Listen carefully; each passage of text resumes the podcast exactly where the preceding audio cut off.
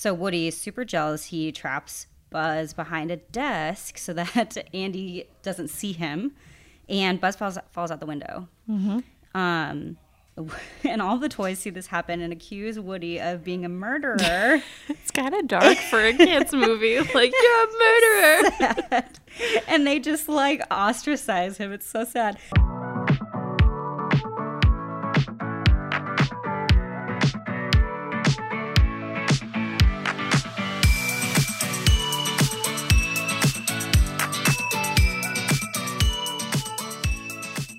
You're listening to Atlas Now Streaming. The podcast where we talk about your favorite movies, television shows, and documentaries on streaming platforms. Atlas Now Streaming is produced by Atlas Med staff with your hosts, Jamie Zerlingo. And Nina Granger. Hello, everyone. Welcome to another episode of Atlas Now Streaming. My name is Jamie. And I'm Nina. Today, we have a very exciting episode for you guys. We're going to talk about the Toy Story saga. So, with award season upon us, um, we had debated doing maybe like the best picture nomination, um, but we decided to go a different route than we did last year. Um, so, one of the animated films for our best animated film nominations is Toy Story 4. And so, when we were going over what we wanted to review this month, I suggested the Toy Story saga. And Nina was like, yes, let's do it. So, uh, Toy Story is actually my favorite animated film of all time, like the original. I would say that these films are some of my favorite just in general, not just animated films. I decorated my son's room Toy Story theme. Oh, that's so cute. I just thank you. I want to see Um, pictures of that. You should post pictures of that when we post this episode. I will. so Um, cute. But uh, I just have really fond memories of at least the first three because the fourth one came out just last year in 2019. Um, but the first three all came out um, during my childhood. So uh, they just hold a very special place in my heart. And so I thought it'd be fun to talk about all four of these movies. Uh, we're going to go over the plot and some fun facts about each film. Um, and the saga is 24 years long. So the first movie came out in 1995. And like I said, the most recent one came out in 2019. So Nina is going to tell uh, start us off with Toy Story 1. I think that this saga is like particularly impactful for our, our generation because of the timing of when it came out. So in 1995, I was 5 Um, and then the other one, the second one came out in what year? 99. Yep, so I was nine then. And then the third one came out in 2010. So that, and that one we'll talk about later. But um, just like the basis of that story is that Andy, the main character, is going to college. So it was really kind of on par with my life. Same. So that is why it's it's kind of an important saga to me anyway. But so the first one starts out. Um, it was it came out in 1995, just the original Toy Story, directed by John Lasseter. It's the first entirely computer animated feature film and the first feature film from Pixar. So um, it ended up being a huge hit. It was considered to be one of the best animated films of all time. The film received three Academy Award nominations, including Best Original Screenplay, Best Original Song for You Got a Friend in Me, Best Original Score, and it won um, Special Achievement Academy Award and was inducted into the National Film Registry in 2005. Ooh. So, and they said that it was inducted because it was culturally, historically, and aesthetically significant. I would I would 100% agree. I would agree with that too. So basically, the premise for Toy Story, the original, is that the setting of this whole world is is that we're in a world where toys are living creatures that walk and talk on their own, but then they pretend when humans are around, they pretend to be lifeless. So then the humans, they basically their their purpose is to be loved and to fulfill their duty of making their kid happy. Um, so they have their own little lives when the when the children are not around, but when the kids are around, they are they're just toys. Um, so the main child in the movie is Andy. Um, he has a, and then when we start out, he's got a birthday that's coming up, and his family's in the process of moving. So they're going to be moving. They're boxing their house up. They're going to celebrate his birthday party. Um, he's got a plethora of toys that make their way through basically the entire series, including Bo Peep, Mr. Potato Head, Rex the dinosaur, which is um, played by Wallace Shawn, who is just I just love He's him. great. Got He's- such a great voice. He's seventy five. Oh my Can you believe that? Some of these some of these voice actors are dead. Yeah, Don Rickles uh, passed away in 2017, and I Mm-hmm. want to talk a little bit about that for Toy Story 4. Um, so sad. But yeah, He was Mr. Potato Head. yep. Yep. There was another one that passed away in 2010. Um, the original Slinky, Slinky Dog. Yeah, um, the Slinky. That was um, I cannot think. Of, um, John Vern. He was. Um, oh my gosh. Um, Ernest. Do you remember the Ernest movies? Mm-mm.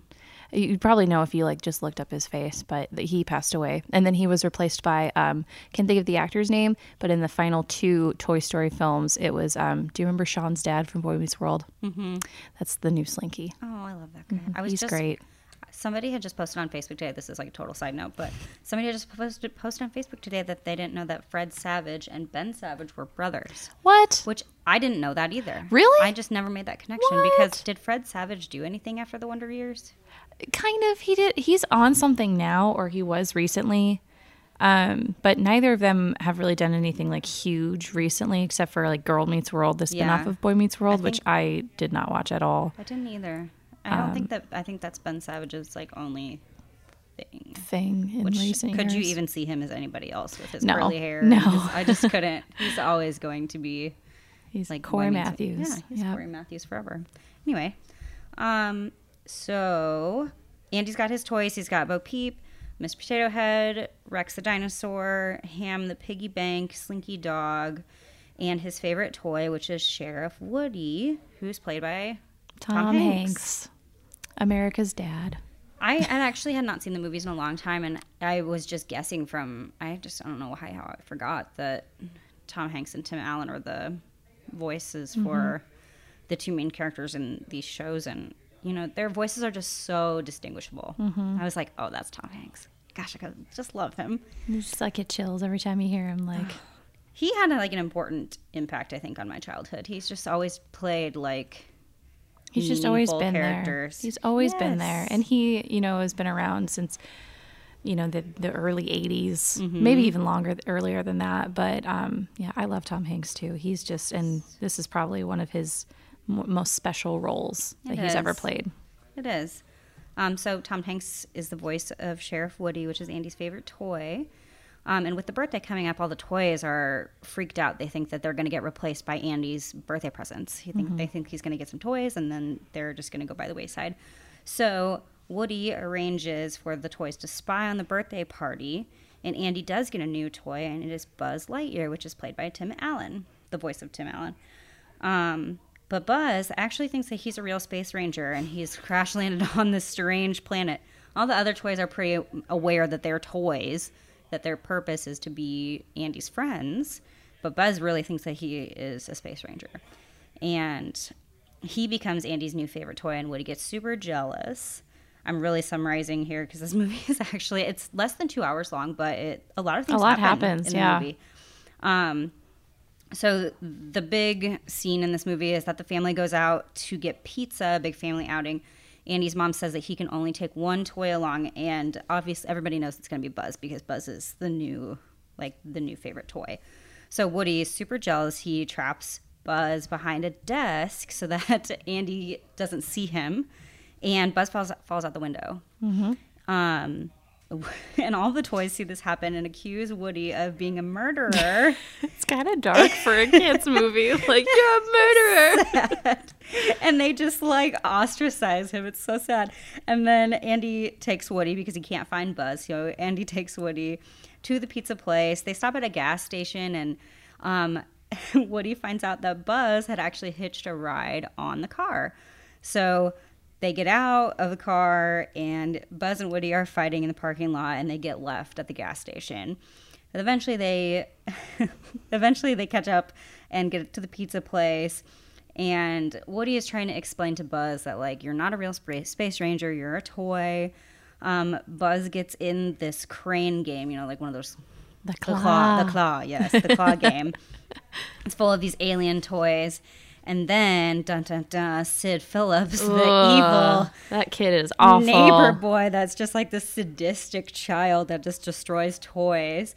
He gets them out of the machine and takes them home with him. So now they've got a new owner, and it is Sid, which is so like how. How is it that the neighbor kid that lives like their windows are looking at each other so like Buzz and Woody can see Andy's house from Sid's mm-hmm. house and um just what a like crazy coincidence. but Sid, um, they get to Sid's house and they see how Sid just like destroys these toys and he like replaces the heads of toys and st- and it, it's just like terrifying to them. like, like Frankenstein toys. Yes, and all the toys are like miserable too. Like they all hate their lives at Sid's house. So Buzz tries to fly out the window and he breaks his arm and he realizes that he's not a toy or he is a toy and he's not a real space ranger and so he gets all depressed. Well, when he watches that commercial Yeah. and it uh, it's all about him being a toy, it's He's like, so "What?" like like existential crisis like and That's then he it is it's really sad like he just realizes that okay i'm not real i'm not a real person i'm just a toy i'm sad. plastic it's so sad and then the, the mrs Nesbitt scene is so good I don't know. It's just oh, I just feel so bad for Buzz in that scene. He's kind of this like cocky character for a lot Yeah. of the movie because he thinks he's this real space ranger and he's like, "No, I'm not a toy. I'm better than you guys." And then he comes to this realization that he's actually just a toy. And he gets really sad and kind of gives up on life and then Woody sort of helps turn him around, helps him realize that his purpose is to make Andy happy which really motivates him again. And then they try to get back to Andy's house. And when they get there, they see Andy and his family leaving the house because they're going to their new home. Just like so sad. Such a crisis. Um, so then they have this epic journey that lasts for, I don't know, like 15 minutes of movie where they're like trying to catch up with the car and like first they're like no we don't want to help them because Woody's this murderer Yeah. and then they're like oh no actually we do want to help them the other toys are in a box in the car with Andy. So they're like the like race cars helping them, and like all of these things are happening. The aliens are helping, um, and eventually, Buddy, Buzz and Woody do get reunited with Andy, and they get put back inside the toy box in the car. And then they flash forward to Christmas Day at the end of the movie, and Andy is receiving two new toys, Mr. and Mrs. Potato Head. which is mrs potato head What he already had mr potato Oh Head. yeah, yeah. He had, he got Mrs. Potato Head, who's the other half to mister Potato Head. i got so, a shave and he like so takes off his little mustache so sweet. Uh, and the family gets a new puppy, which they're all terrified that they're going to get eaten by this dog. So they really set themselves up for a good 2nd movie. It was. It's a sweet. It's a sweet little movie. It is. I remember seeing that movie, and I was uh, about like three when that movie came out, but I actually remember seeing it at least once in theaters. And I watched it all the time at home. I think I even had a computer game. Like, Toy Story was such a big deal for me um, as a kid. And then the second one came out um, just at the turn of the century in 1999. Um, so, Toy Story 2 is, um, in my opinion, better than the first, which is actually kind of a uh, like a critical response. Is that very few sequels do this. Very few sequels are better than the original, or even can live up to the original. But um, it's kind of un- like a universal truth that Toy Story is Toy Story 2 is just as good, if not better, Well, there's than the first. when you break it down to like the actual plot points for Toy Story, the original. There's really not that much that happens. Well, it's kind of ba- surface level. It is. You don't really learn too much. Right. And I think you learn a lot more about the characters in Toy Story 2, and there's just a, a more like dedicated plot line. Absolutely. I remember, and this is so fun. I remember seeing this movie in theaters too. My, um, and it came out over um, Thanksgiving weekend that year, and I had family come up from Alabama. We all went together. I vividly remember seeing this movie with my family. Um, and the basic plot of the second is um, Woody is stolen by a toy collector, Al, played by Wayne Knight, aka Newman from uh, Seinfeld. and the rest of the toys go to save him from being sold to a toy museum in Tokyo. So um, we get a few new actors in this movie. We get um, Joan Cusack, who plays Jessie the cowgirl, um, Kelsey Grammer um, of Frasier fame um, plays uh, Stinky Pete the prospector. Um, and uh, Al Wayne Knight, of course, but a lot of the same core characters. So, um, so Andy is going to cowboy camp, and um, right before he leaves, he is playing with Woody, and his arm rips, and um, he's very upset. He decides to leave him behind to prevent further damage, and he becomes shelved, which is kind of like a death sentence for toys. Once they go up there, they don't come down. Um, so while he's up there, he reunites with um, Wheezy, a like um, like a squeaker uh, penguin toy, who was put up there months ago when his squeaker was damaged, and he's been left up there. Um, and Andy's mom, basically the same day that uh, Andy goes to camp, is having a yard sale, and all the toys are freaking out. Um, she takes a few just like board games and some like more kitty toys, and she of course takes Wheezy, and uh, Woody decides to go and rescue the the the toy.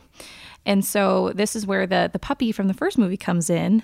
Um, oh gosh, what is the dog's name? Um, I guess it doesn't really matter, but the the family dog actually knows that the toys come to life, and it's kind of cool. Um, so he takes him down to the yard sale. They rescue Wheezy, but then toys then Woody becomes left behind, and that's where Al comes in. Al is just kind of around and he finds Woody on a table and he's very excited and he tries to buy him from Andy's mom, but she's like, he's not for sale. And he even, you know, says, I'll give you 50 bucks for the toy. Um, but she locks him up in the, uh, the like register with all the money. Isn't he like a collector? Yes, he's a toy collector. Yeah. I don't think we know that yet. Mm. Um, but uh, I mean, I guess you can put two and two together. But like, why else would you pay fifty dollars for this like ripped Woody? Right. Um, but he causes a, a, distraction and breaks into this the register and takes Woody and steals him. Buzz tries to go save him and is unable to, um, but sees uh, some feathers come out of the trunk of the car, and he also. Um, puts two and two together based on the letters on the license plate that this is the owner of Al's Toy Barn, which they've all seen commercials for, and he's they just hamm the pig is like I I never liked that chicken. Like there's just something about him, and then they put two and two together. Al is the chicken man from Al's Toy Barn. So uh, Buzz. Hamm, Slinky, Mr. Potato Head, and Rex all go to uh, rescue Woody from Al's Toy Barn. Meanwhile, um, Woody is taken back to Al's apartment where he meets the Roundup gang. And this is what I find the most compelling part of this movie, if not the whole series of Toy Story, is um, how he finds out about his origin. He's not just a cowboy, he's part of a series, uh, Woody's Roundup, that um, is based on like 1940s and 50s, like uh, Western children's shows. And um, that's where he meets Jessie for the first time uh, Bullseye, his horse, and Stinky Pete, the prospector. And uh, the prospector is still in his original box. Um, so he finds out that the toys are being sold to a museum in Japan, a toy museum. And what he refuses to go. He says he still has an owner. He has to get back to Andy.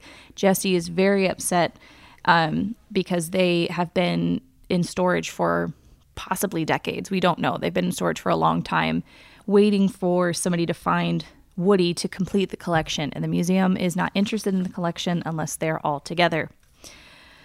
Um, Al accidentally whips Woody's arm entirely off, so he has to get him repaired by a toy repair specialist. And once he's all cleaned up and ready to go, Woody's about to leave. And he goes to talk to Jessie, and she tells him her past and how she was abandoned by her owner. And it's a pretty sad little sequence. Um, Pete tells Woody the same will happen to him with Andy, that he's going to grow up and eventually he's not going to want to play with him anymore. Um, but if he's, if he's in a museum, he will be adored by children forever. So, hearing this, Woody decides to stay with the group. And meanwhile, the rest of the toys are at Al's toy barn to find Woody.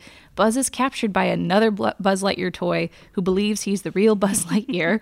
New Buzz finds the rest of the gang who believe he's Andy's Buzz.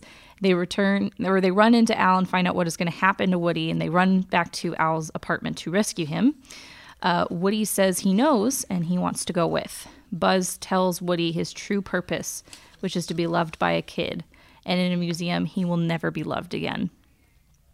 Um, Woody says he's still going to stay, and the rest of the toys start to leave. but he watches an old episode of Woody's Roundup, and when he sees a child hugging him, um, he realizes that Buzz is right, and he tries to get the rest of the Roundup gang to go with to go back to Andy's house. Jessie and Bullseye are on board, but Pete is not. He actually locks the toys out of the apartment. He reveals that he has been behind Woody not getting home this entire time because he wants to go to the museum. He's never been loved or played with. He watched toys get sold for years while he was on the store shelf, and so he just has a, a bone to pick with with kids and being owned, I guess. So he just wants to go to the museum. It reminds me of like animals of the Humane Society. It's like just like heartbreaking to think that this toy just wants to be loved. And then it just, just sat there the whole time. so. It is sad. Um, there's also a little like side plot with like the new Buzz and um, within the like the Buzz Lightyear world, his arch nemesis is uh, Zurg, and there's a toy Zurg that's like chasing after him, and then it's very much like Star Wars where he's like Buzz, I am your father, and then the new Buzz is like father i'm gonna you know spend time with you. And it's really funny. But anyway so they all leave. The uh apartment well no the to- the other toys do. But um Al comes back to the apartment and he takes the Roundup gang to the airport. The rest of the gang steal a pizza delivery truck and drive toys, drive to the airport to rescue Woody. At the airport, uh, Pete rips Woody's arm again, but he's stopped by the rest of the toys. They place him in a little girl's backpack and send him on his way. And upon retrieving Bullseye and Jessie, Jessie gets stuck and ends up on the plane, but they get her out of the plane just before it takes off. And Woody goes, uh, everyone goes back to Andy's home. And and that's Toy Story 2. So, a little bit about this movie specifically is um, the talks of making a sequel they started talking about it like a month after the first one came out in theaters. So they were ready to make another one. It was supposed to be a direct to video sequel, which I think is very interesting. Um, as most Disney movies were doing at the time, like Aladdin has some um, straight to video sequels. I didn't realize that that was a straight to video. I mean, I guess I just didn't know what movies came out in theaters and which ones didn't at the time. So, well, Toy But- Story was supposed to be, I had no but idea. it it became they decided to bump it up to a theatrical release. Um, the film began production in a building separated from Pixar on a small scale, as most of the Pixar staff was busy making A Bug's Life, which came out the year before in 1998. When story reels proved promising, Disney upgraded the film to a theatrical release, but Pixar was unhappy with the film's quality. Um, Lasseter and the story team redeveloped the entire plot in one weekend. And although most Pixar features take years to develop, the established release date could not move, could not be moved, and the production schedule for Toy Story 2 was completed in nine months. That's crazy. It is crazy. And despite all of the struggles in the production, um, it was wildly successful. Um, grossed over $497 million. Uh, received critical acclaim with a 100% rating on Rotten Tomatoes. It is considered by critics to be one of the few sequel films superior to the original and is featured on list of greatest animated films ever made. It became 1999's highest grossing animated film, and it was nominated for, unfortunately, it wasn't nominated for Best Picture or anything because uh, at this time, animated films were not their own category at the Academy Awards. Um, but it was nominated for Best Original Song, but it lost to Phil Collins for uh, Tarzan. Well, but that song is Jessie's song, isn't it? Yes, by Sarah McLachlan. It's like When She Loved Me, I think is what Oh, it's called. yeah. That's Such a a, good one. song. It is, but you know what? Phil Collins won that year, and Phil Collins in the Tarzan soundtrack is pretty Yeah, iconic. don't know how So you can argue with that. didn't really have uh, didn't really have a shot. Um, we're gonna get into the other two uh, Toy Story films, but first, let's talk about what else we are watching.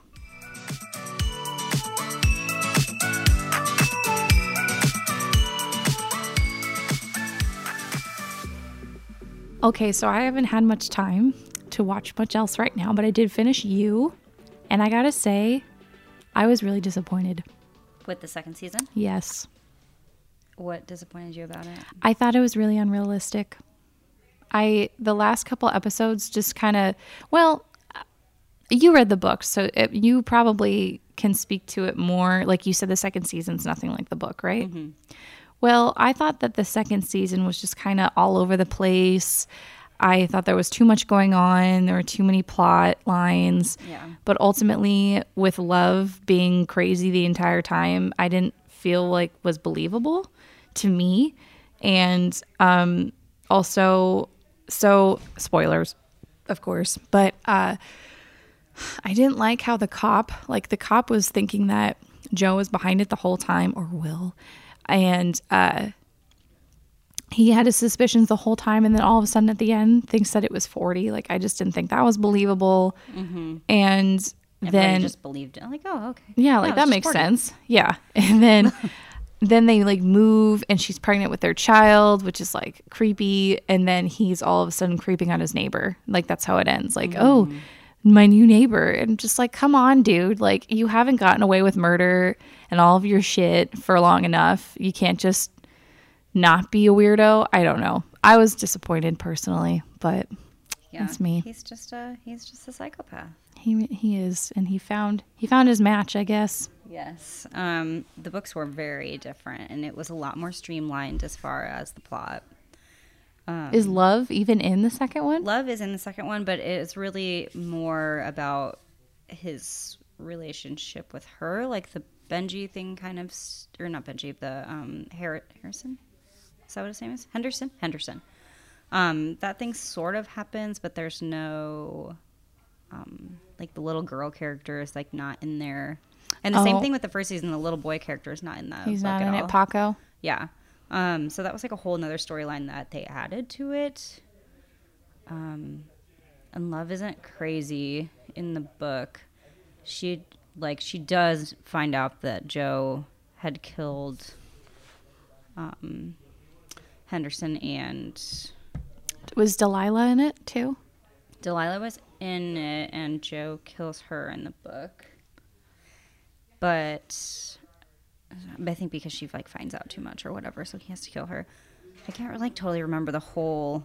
Um, the whole like acid trip episode is like ridiculous. Yeah. And he goes back to like let Delilah out and finds out she's dead and he has to be like, oh, wait, hold on, did I murder her? Like it's just yeah, it was extremely dramatic for sure. it was just too much for me. Mm. I just didn't I was I was just let down personally. I think I would have liked it more if I had not read the book because, of course, the whole time, which I love doing that. I love reading books and then seeing the movies or the TV shows Mm-hmm. to compare. But I think because it was so different, it just like irritated me just the whole like time. turned you off. Like if I had seen the show first and then read the book, I probably would have been like, uh, like, I probably would have liked the book less. But I think since I read the book first, I like the, the book more. Yeah. Yeah, like so the books are better. Are I they worth so. reading, do you think? Um, I I was dying to find out what would happen after the first season, so that's why I read them. But now that both seasons have come out, I don't really think that it's worth reading the book. Is there only two? The books, yeah. Okay. So that's and that's also another thing. I think that they changed a lot for the second season of the show because they knew that they were going to have a third season, and there's no third book, so they had to like set up. So the third season that. then is just going to be entirely new. Yeah, they Okay. just had to like set themselves up for a third season. I think. Well, there you go. Yeah, I don't know. I Well, what liked it you- though. What are you watching? Um, so I just finished The Man in the High Castle, the whole series, which was good, and we'll talk about that Yes. more later. And then now I am watching Sabrina season three. Mm, you haven't started that yet. I we just watched the first episode the other night. So I loved it. Oh. have not started the show at all, but I've been told by many people that it is a need. It is a really, need, really good. and it's very like. I mean, if you guys are familiar with, I mean, is it at all just? It's just the characters, right, based on the original Sabrina, but like Right. everything else about it is different. Yes, it's a very dark. Like the one that came out when we were young was lighthearted, like it's cool. Cute, Yeah, it's and- cutesy. Melissa Joan Hart, um, like her boyfriend's super cute. Blah blah blah. But this is not like that at all. It's very dark. It's about the Dark Lord and these like satanic people, basically. Ooh, So it is. There's a lot of like blood, yikes! going literally going to hell interacting with the dark lord all these things so it's it's. Interesting. It's- Okay. it's, good though i am really enjoying it and the third season is already off to a good start Speaking of um, dark takes on not so dark stuff, what do you th- do? You watch Riverdale at all?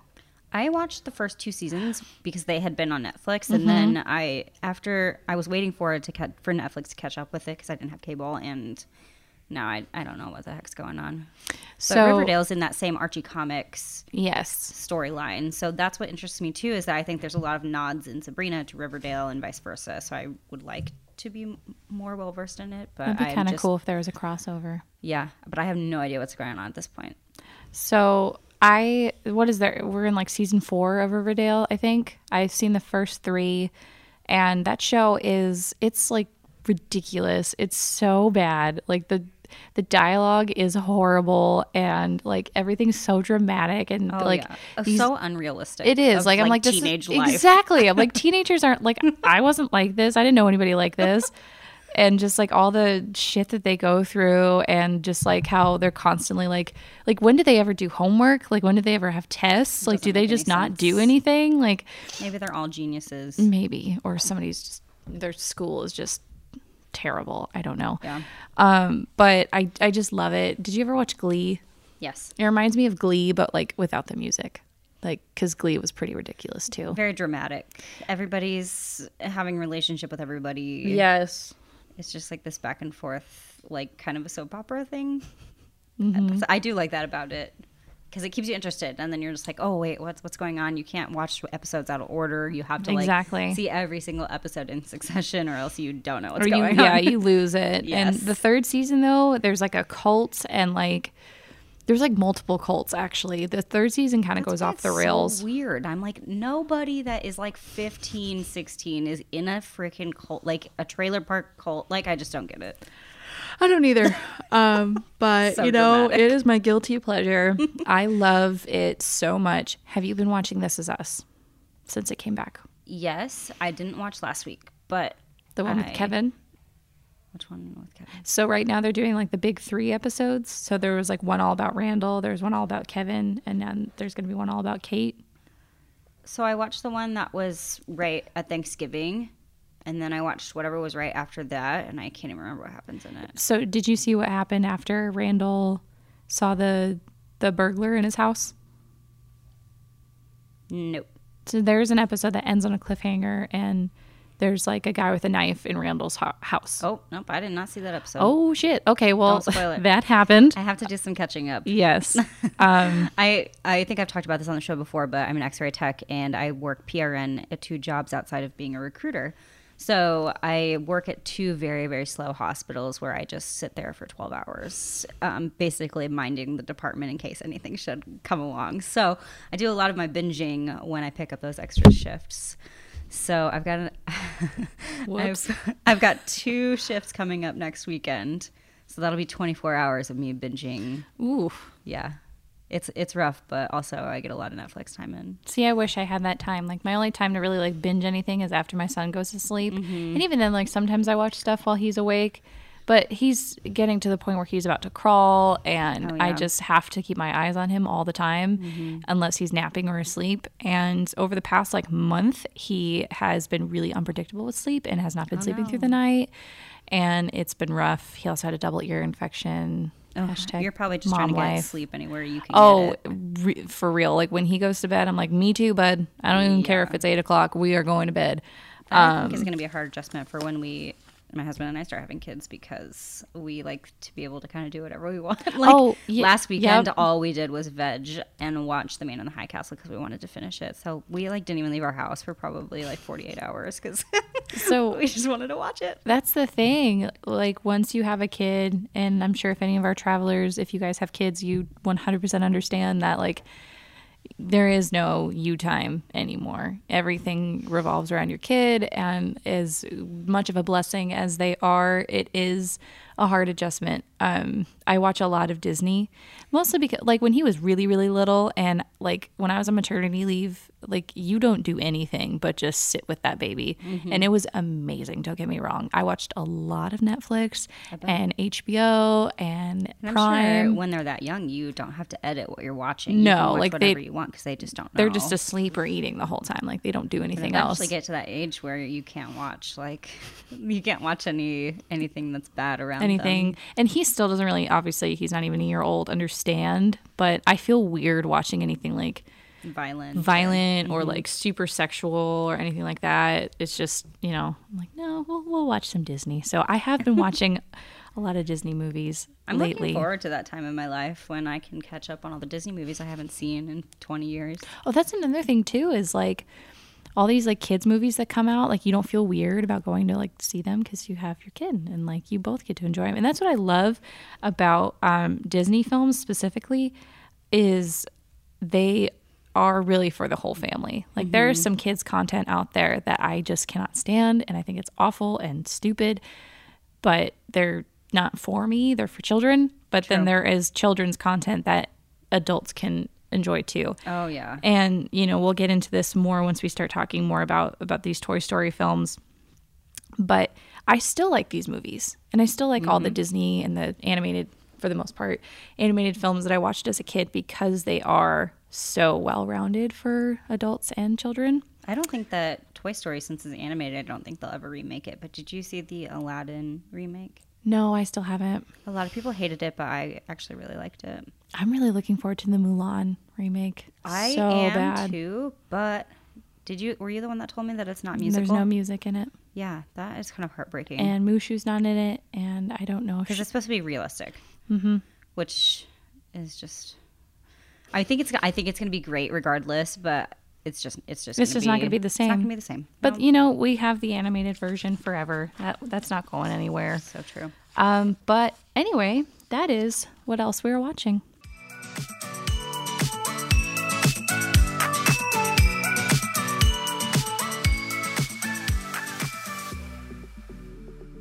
Okay, back to our review of the Toy Story saga. So let's get into the second half of films. So the first two came out in 95 and 99. We did not get another Toy Story film until 2010 with Toy Story 3, which, as Nina was saying earlier, you know, these films kind of came out during our, you know, coming of age times. Uh, Toy Story 3 came out in uh, 2010 um, over the summer which was the summer that I graduated high school and was going to college. So I was at the exact same life point as Andy. So this film especially has a very special place in my heart because I felt like I could relate to him so much when I saw this movie and it just it still still makes me cry when I watch it. But tell me about Toy Story 3. Well, for me, Toy Story 3 is really special because I um my husband says that I have no heart. Be- and my mom says the same thing because I, I don't cry in movies.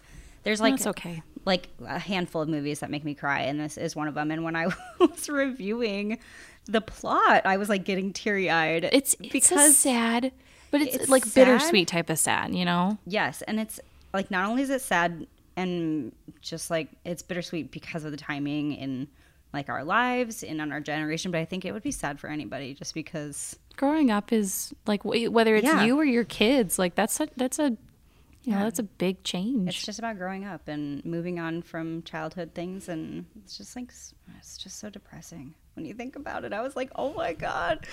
It's just so but sad. new new beginnings too you know like True. Yeah. Yes. So this movie is actually um, directed by a different person. It was directed by Lee Unkrich. Hmm. Um, the first two were directed by the same director, and then the last two were directed by different directors.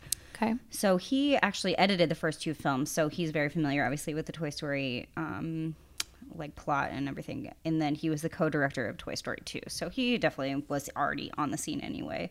Um, it was the first film to be released theatrically with Dolby Surround 7.1 sound. So I think that's what they use in every movie now is the Dolby Atmos surround system. And at least all in the theaters in Omaha, I know I've seen the Dolby sign. So first film with that. It received an Academy Award nomination for Best Picture as well as nominations for Best Adapted Screenplay, Best Sound Editing, and it won Best Animated Feature and Best Original Song.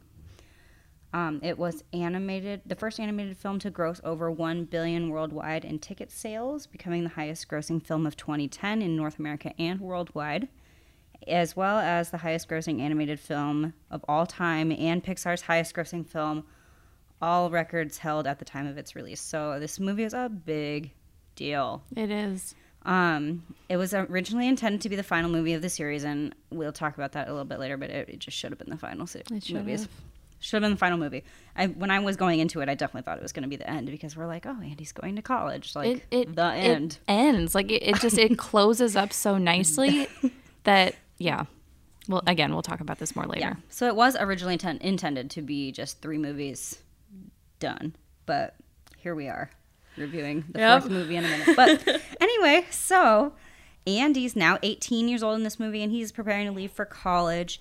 He hasn't played with any of his toys in years, but Andy decides that he wants to take Woody to college because Woody has a special place in his heart. He puts all the rest of the toys into a bag that are supposed to go into the attic.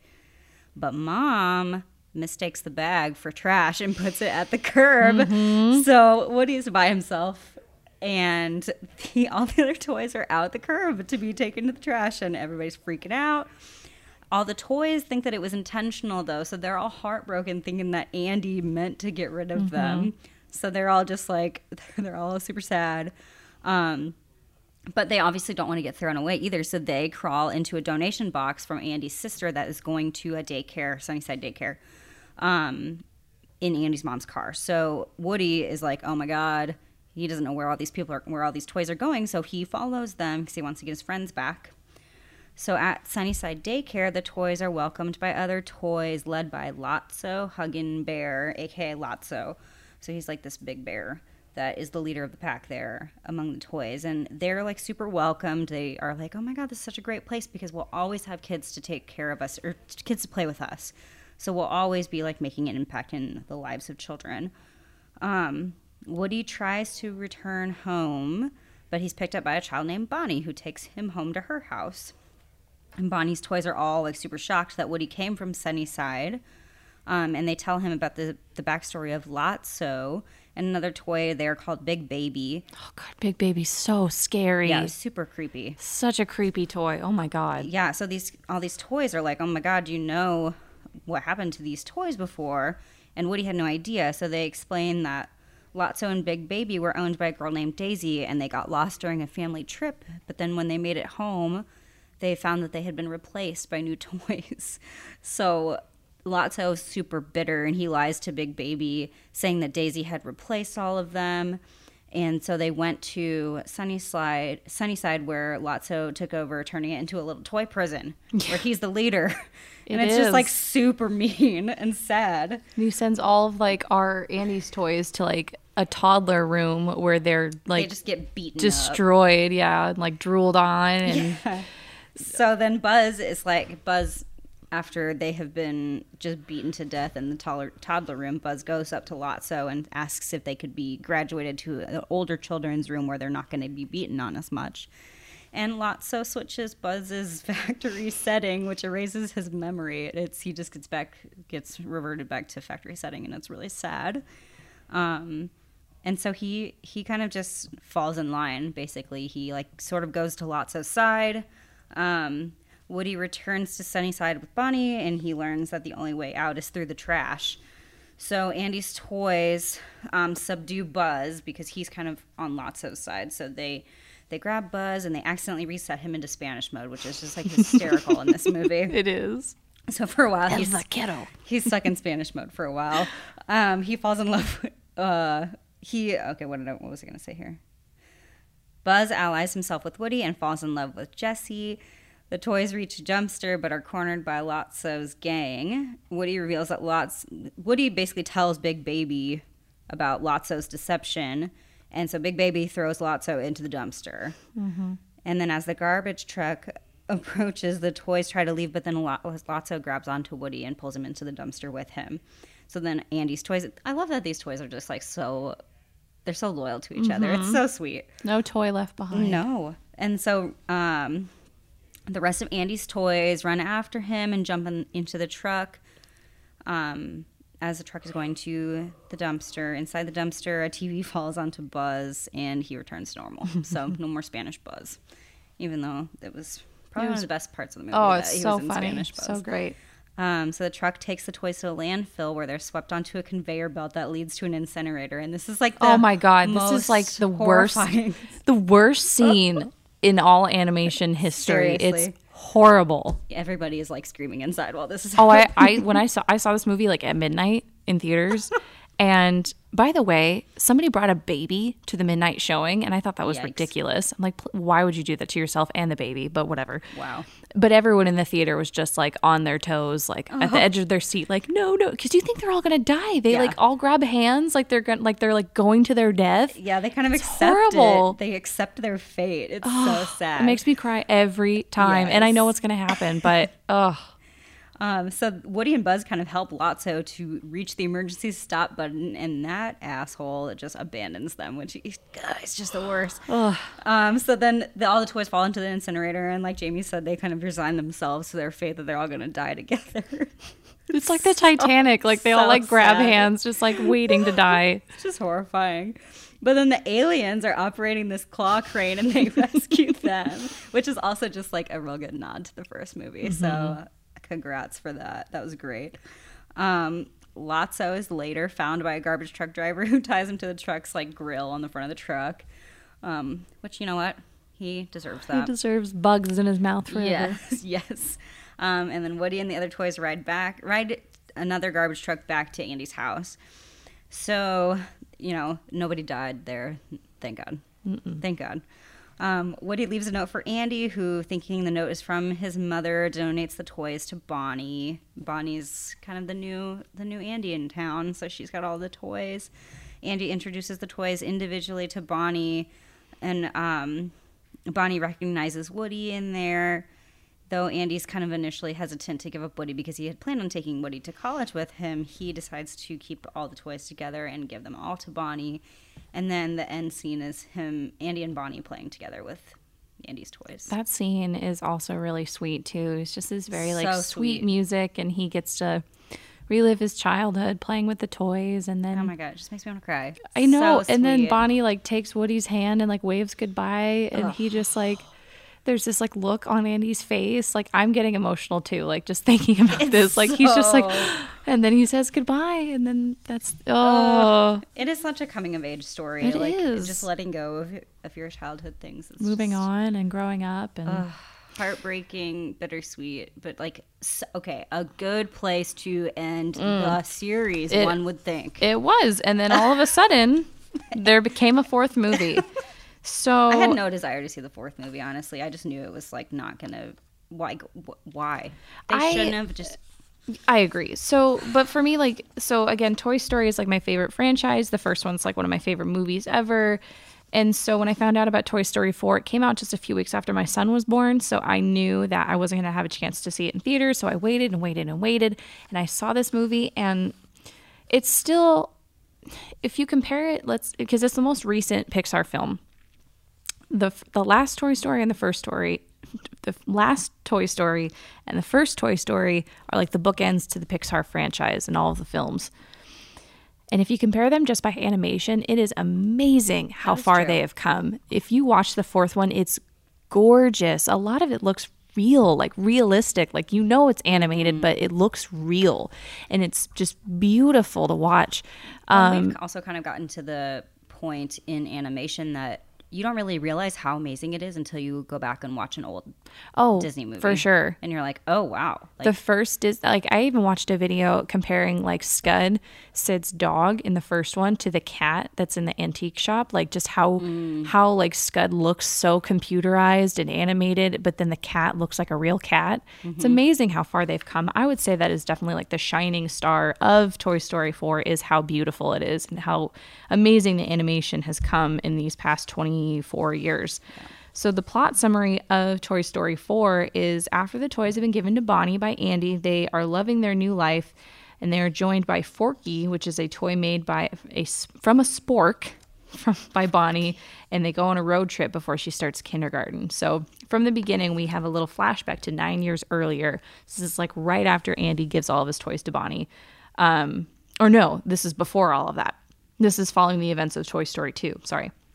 Bo Peep and Woody are attempting to rescue RC, the car, who is outside in the rain. And just after they finish the rescue, Bo Peep is uh, taken and donated to a new owner. And Woody goes to rescue her, but she says it's her time. And she suggests he comes with and says, Toys get lost every day. Um, after being a little hesitant, he decides to stay with Andy. So then we flash forward to the present. Woody is getting played with less and less by Bonnie.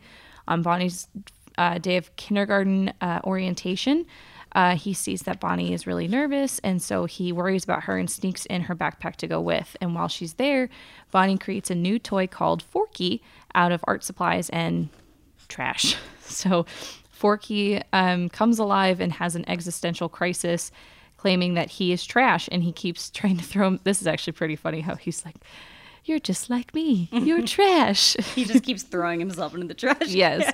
And so Woody takes it upon himself to um, prevent Forky from throwing himself away um, because he understands how important Forky is to Bonnie during this big change in her These life. toys are so insightful. I know. Like Bo Peep to like go on her own way is so insightful. She becomes such a badass. So wise, and then Woody to be like, no.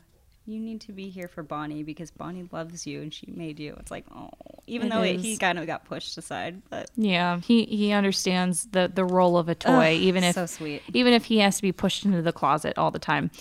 Um, so Bonnie's family goes on a little road trip um, before she starts kindergarten, and Forky throws himself out of the RV window, and Woody goes after him.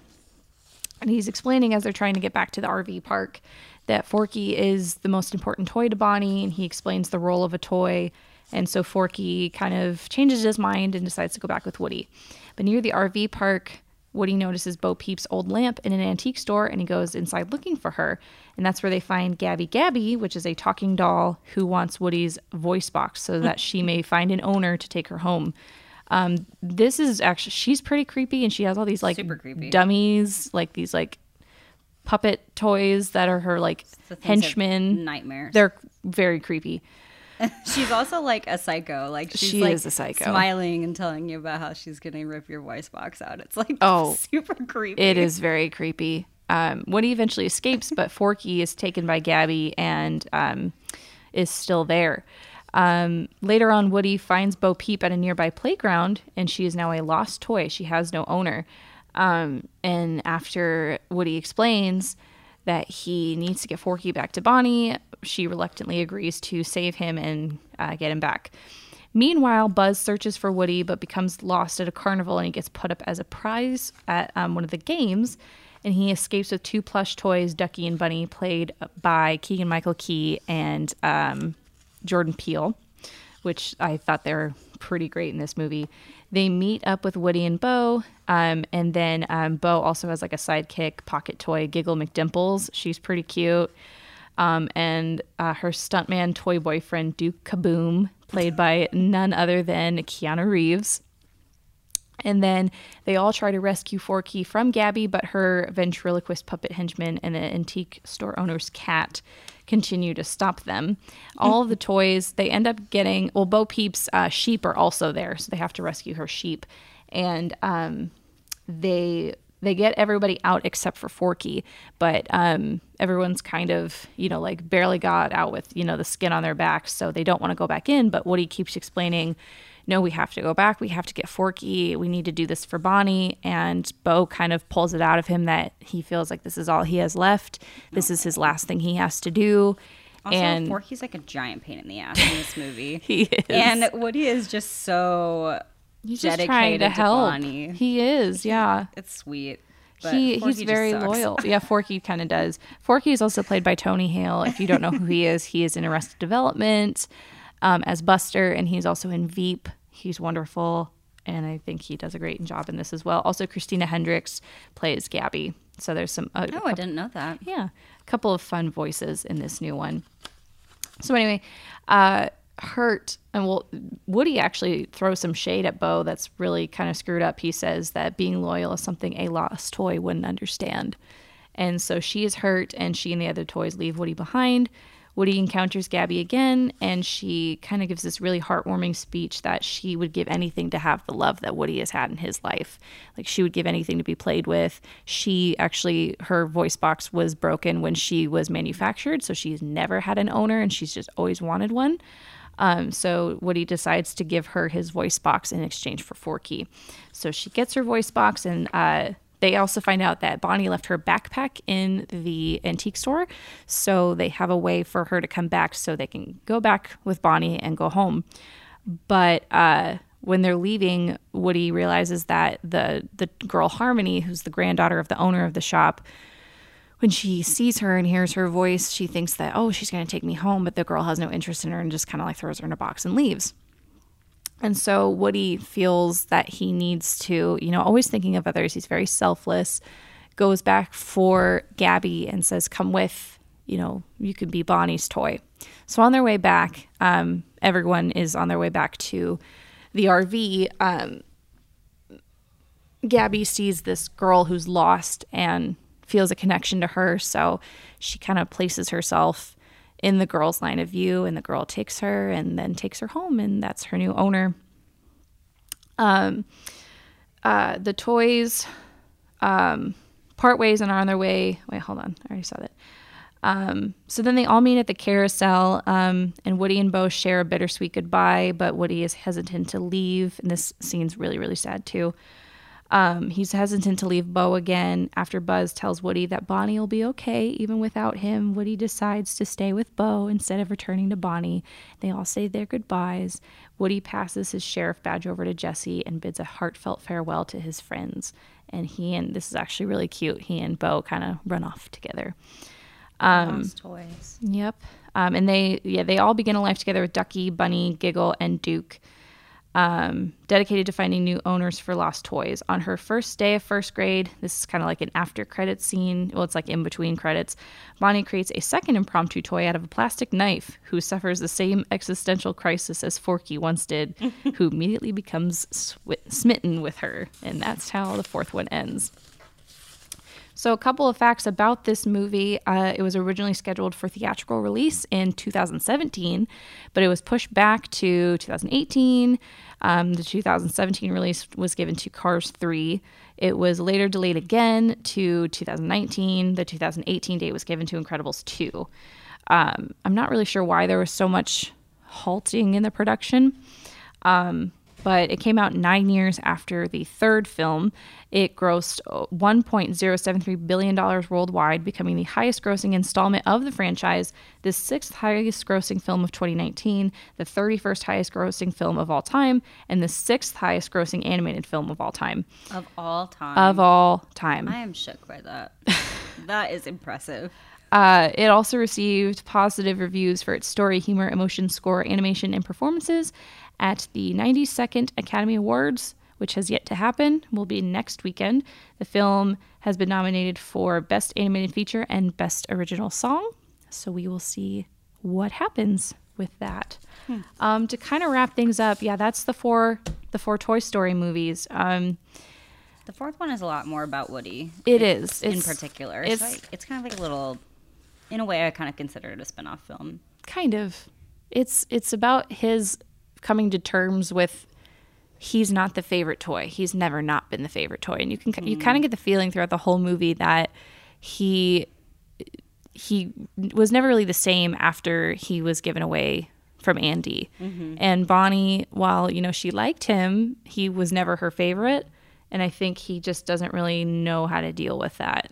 So yeah, it is kind of about him coming to terms with his new purpose and he's always loved Bo and he let her go once and he didn't want to let her go again and it was really hard for him to leave all of his friends. Um, he's kind of a spoiled guy when you think about how he was really like the head toy in charge at Andy's because Andy loved him so much and favored him and he had his jealous moments when Buzz came around and I think it was hard for him to go from being in that like essentially like a leadership position where he was like the best toy mm-hmm. In town to being just like another toy to yep. Bonnie. She had no like particular special attachment to him. Right. It's it's it's really sad. Like it's also kind of not I wouldn't really say coming of age, but it's it's really closing out this one character's story arc mm-hmm. and him finding a new purpose and moving on and you know saying goodbye and kind of the main point of this movie is we we don't have to stop loving somebody just because they're not in our lives anymore. True. Um, you know, Bo was very like, oh, you know, I don't care about the kids. I'm just, you know, I'm doing my own thing. And Woody kind of, they both kind of help each other in the sense that, you know, he needs to move on from Andy. He needs to move on from Bonnie, but she also doesn't have to, you know, be so cold to, you know, her previous owners, I guess. Um, I want to know out of these four films, what is your rating from best to worst? I think the best one was the third one. Really? Yes, I liked that one a lot, and I don't know if it's like I said, like like all the personal emotion behind it related to it. I think that that's why that ranks so high for me. Um, which is also sad because now I'm thinking like, okay, well then I really liked the second one after that, but the first one like doesn't feel like it should be in third place. No, I I don't know. I, I know what you mean. I don't know how to rank these. Definitely the fourth one was my least. Favorite. The fourth one is the least favorite. But also, I think that it was maybe my least favorite. No, no, first of all, I just don't think it should should have been in this storyline. Is he it should not have been in this series. I think it should have just been its own little Woody spinoff movie or something. Um, because it could have just ended it with a third one. It just didn't need to be made. It didn't need to be made. It was like unnecessary. It was a sweet Not story. a bad movie. No, it's just it was unnecessary. Um, but you'd say the third one's your favorite. yeah. I don't know why. Maybe because it was like The third one's so great. So traumatizing to see everybody almost die That was- together. it was pretty dark. like it was. I liked that it was dark though because it made you. Well, it just made me feel really guilty about all the toys I got rid of. No, I I was like, oh god, I'm I actually so when I was like six months old, my parents got me this like clown doll that I had for years and years and years, and I just recently got rid of it. I mean, he was just decrepit looking by the Oh, yeah. end, like all dirty, and all of his hair was matted. And when my husband and I bought our house and we were moving out of our old house, I had him in a closet for a long time and I never played with him. I never did anything with him. And I knew because he had been so like part of his face had been chewed off by my dog and had been re-sewn together, like, and he was all matted. I'm like, I can't give him away, but I just couldn't feel. I just, and I also thought about my my future kid. I didn't know what I was having yet, but I'm like, I don't want to give him this toy. Like, it's so old. Yeah. I would want him to have his own, so I threw him away, and I still feel guilty about it. Like, I like, actually have a very similar story that I have like a stuffed cat that was given to me when I was one and I wore the shit out of it. Like it like lost all of its fur. It's so pathetic looking. It's literally wearing like a dog sweater to this day at my parents' house where I keep him. His name is Gray. Um, because it was a gray cat that is actually not gray anymore because it lost all of its fur. Half of its nose is gone. I put stickers over its like little marble eyeballs, so it's like its eyes look hazy. It looks like it's got cataracts. Like it's so so pathetic. It went through wardrobe changes of the dog sweaters that my mom like made for it, and it's still at my parents' house. And I think like obviously I did not take it to my house when I got married with my husband and we bought our house. And I just think to myself, like, no kid is ever gonna want that toy of mine. But what am I gonna do with it when my parents don't like what if they move to a retirement home or something and they don't want to take my nasty stuffed animal that is now th- almost 30 years old? Well, that's what I'm saying. What am I gonna do with it? with I don't my know. toy i didn't I'm not ready. i had to i it took this is going to be so embarrassing but like when we were packing up our house and i took that thing with me to college. Like i i pulled an andy but i actually went through with it and took it with me Mm. to college.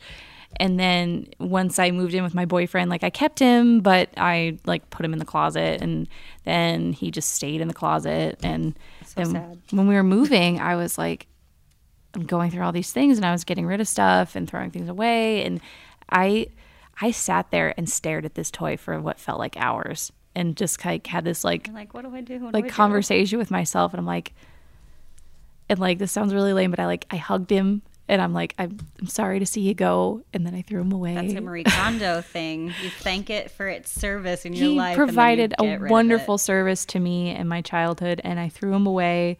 I sometimes wish I had still kept him, but Oh, he's a toy. He's just a stuffed animal. I don't know if I can get rid of Gray. I'm, I'm going to be honest. He didn't come to college with me. He stayed in the closet at my parents' house where he still lives. I told my in his mom, sweater. and my mom was so upset. She's like, "I'm crying. like I can't believe it. It's the end of an era." That, my mom just- would probably cry too if I got rid of it. Oh my god. Nope, it's just gonna stay there for the rest Forever. of time. For the rest of time. going away. Sorry, Gray. uh no but it's it's true like like we've we, you know we've both been through something like that like with andy with his toys and so, So yeah sad. the third movie for sure encompasses that that feeling of of letting go of a piece of yourself of your childhood these toys that were there for you when Ooh, you were young Can't imagine Gray in an incinerator. don't don't do it don't do Oh, it happening. uh but then would you say two is your second favorite Yeah, I think because of the storyline. I also love the part where they're at Al's toy place and you see all the toys like on the wall. the barbies and Yeah. I don't know why. I just really like that scene. But so much happens in that movie, so I feel like it's and you get to know the characters a lot better.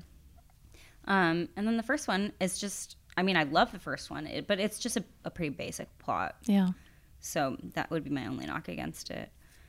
And then yeah, the fourth one was I was- just a movie that I don't even like. I'm not like never gonna watch that movie again. See, and that's the thing. Like we, we never mentioned, but you can watch the first three Toy Stories on Disney Plus.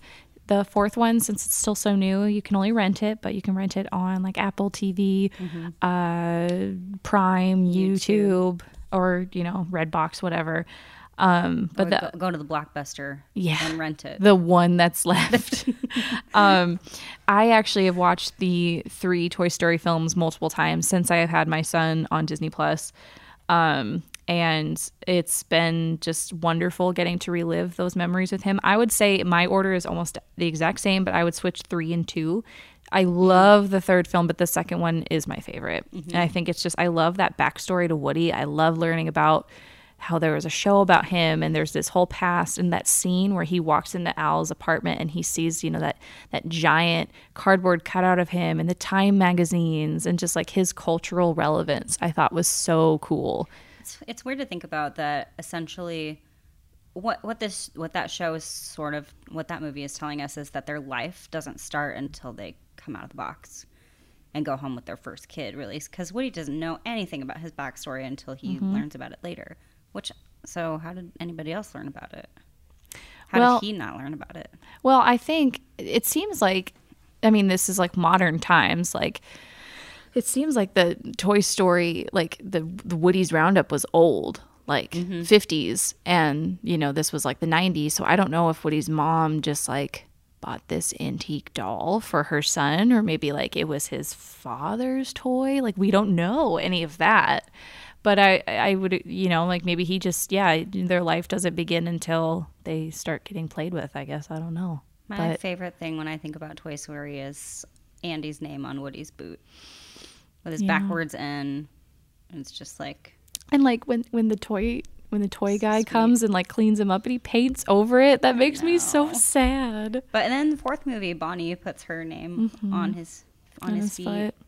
Sweet. I actually wanted to name my son Andy and do like a little Toy Story photo shoot with like a boot that had his name on it. It Oh. obviously didn't end up that way, but um, like I said, I You couldn't convince your husband no, to name him Andy. he didn't. He didn't want his name to be Andrew, and that made me so sad. I was well. That wasn't the only reason. I genuinely like that name, but like Yeah. I had this whole vision of doing that.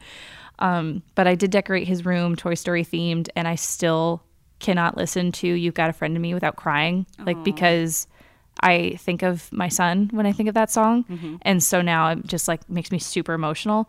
Um, but You should do that thing. Have you seen in is it in Neighbors? Yeah, it's in the movie Neighbors, where at the very end they have their baby do the photo shoot of all the different like she does like Breaking Bad and she puts her like in a little like yellow suit, hazmat suit. I've thought about that honestly, like that. like like movie make a calendar. like movie photo shoots. Like once he's old enough to like stand and walk, I might do that That'd be with so him.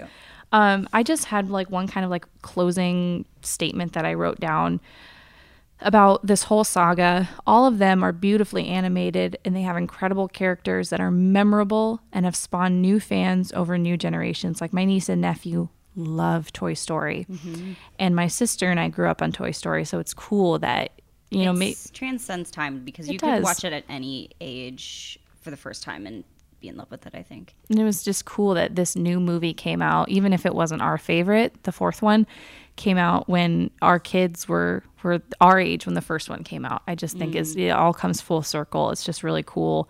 I felt the same way about the uh, live action Lion King that came out last year, and I remember seeing the original in theaters when I was like two. Disney and Pixar are just on point. They, They- really are. They, they know, know how to They know how to make you feel. Yes. um it the toy story saga it's a, it's one i hope that my child will love but i w- sincerely hope it has ended i i think the fourth one just didn't pack the same punch for me and what i really didn't like about it was a lot of the original characters aren't really in it like even jessie's barely in it she only has a few lines Um, I think it'd be really cool if they just did like little, like maybe straight to Disney Plus, like Jessie's movie and. I think they do have or- like little mini, like mini shows, mini Yeah. movies. At least there's one about Forky. I know. They can keep doing that. That's fine, but no more movies. Please. Yeah. um, it just didn't have the same feeling to me, probably because I grew up with the original characters. But either way, it's an excellent story. It's beautifully written and reinvented over time. It remains one of my favorite animated films and franchises of all time. And I will continue to watch them with my son as he mm. gets older. I would, as far as like rating, the first three, five stars, hands down. The fourth one, just four stars, just because it's, it just wasn't the same for me. I would agree with that. I would agree with that. I, I would maybe give the fourth one a three stars. Actually, I just was like not. Did you? I don't know. Had you only seen it once, just preparing for this? Yeah, I watched it yesterday, actually. So, or what, what is today? So I watched it on Wednesday, but I just I Just wasn't. Also, I just feel like I couldn't connect as well to to Bonnie as the child. Like I think that with Andy being like the source of everybody's like love and affection and you know will to live in the first three movies is what tied that all together for me and then it was like a new beginning and i just didn't feel the same connection to it I agree. so it wasn't But- a bad movie. It's just like if it had been an independent movie without Toy Stories one, two, and three, then maybe I would have liked it better. But Yeah. in comparison to those ones, I was just like not interested. No, I, I would 100% agree. Well, you guys, that is the Toy Story saga Toy Story one, two, three, and 4. Um, I don't think we mentioned, uh, oh, no, we did, that Toy Story 3 won Best Animated Feature. We'll see if Toy Story 4 does. It's a pretty stacked year, I think, for animated films. So, What did you say that it's up for? Best uh, Animated Film and Best Original Song. Okay, well, We will we'll see. have to find out next week. We will. We will have to after the um the next episode we're doing will be the day before the Academy Awards, but once that happens, we will definitely have to talk about uh everything that won and if we'd seen any of it and if there's anything that you think we should see. But until then, as always, you guys, thank you for listening. Let us know um, anything else you want us to review. We will definitely get it on our list, or at least just watch. We're always looking for new things to watch. But Tell us what you think if you saw Toy Story 4. yes, I is want it to know. does it live up to the rest of the films? Am I just being a Scrooge about it, or Are you being a lot so about is it? it me, or does everybody share my feelings? No, I, I agree with you. Do you agree with us? Is Toy Story 4 unnecessary, even though it's beautiful? Uh, True. let us know. But until then, keep on streaming, guys. See you next time.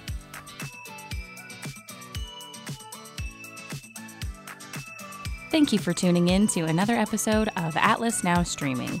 Let us know in the comments what you're watching and if we should give it a review. Until next time, keep streaming.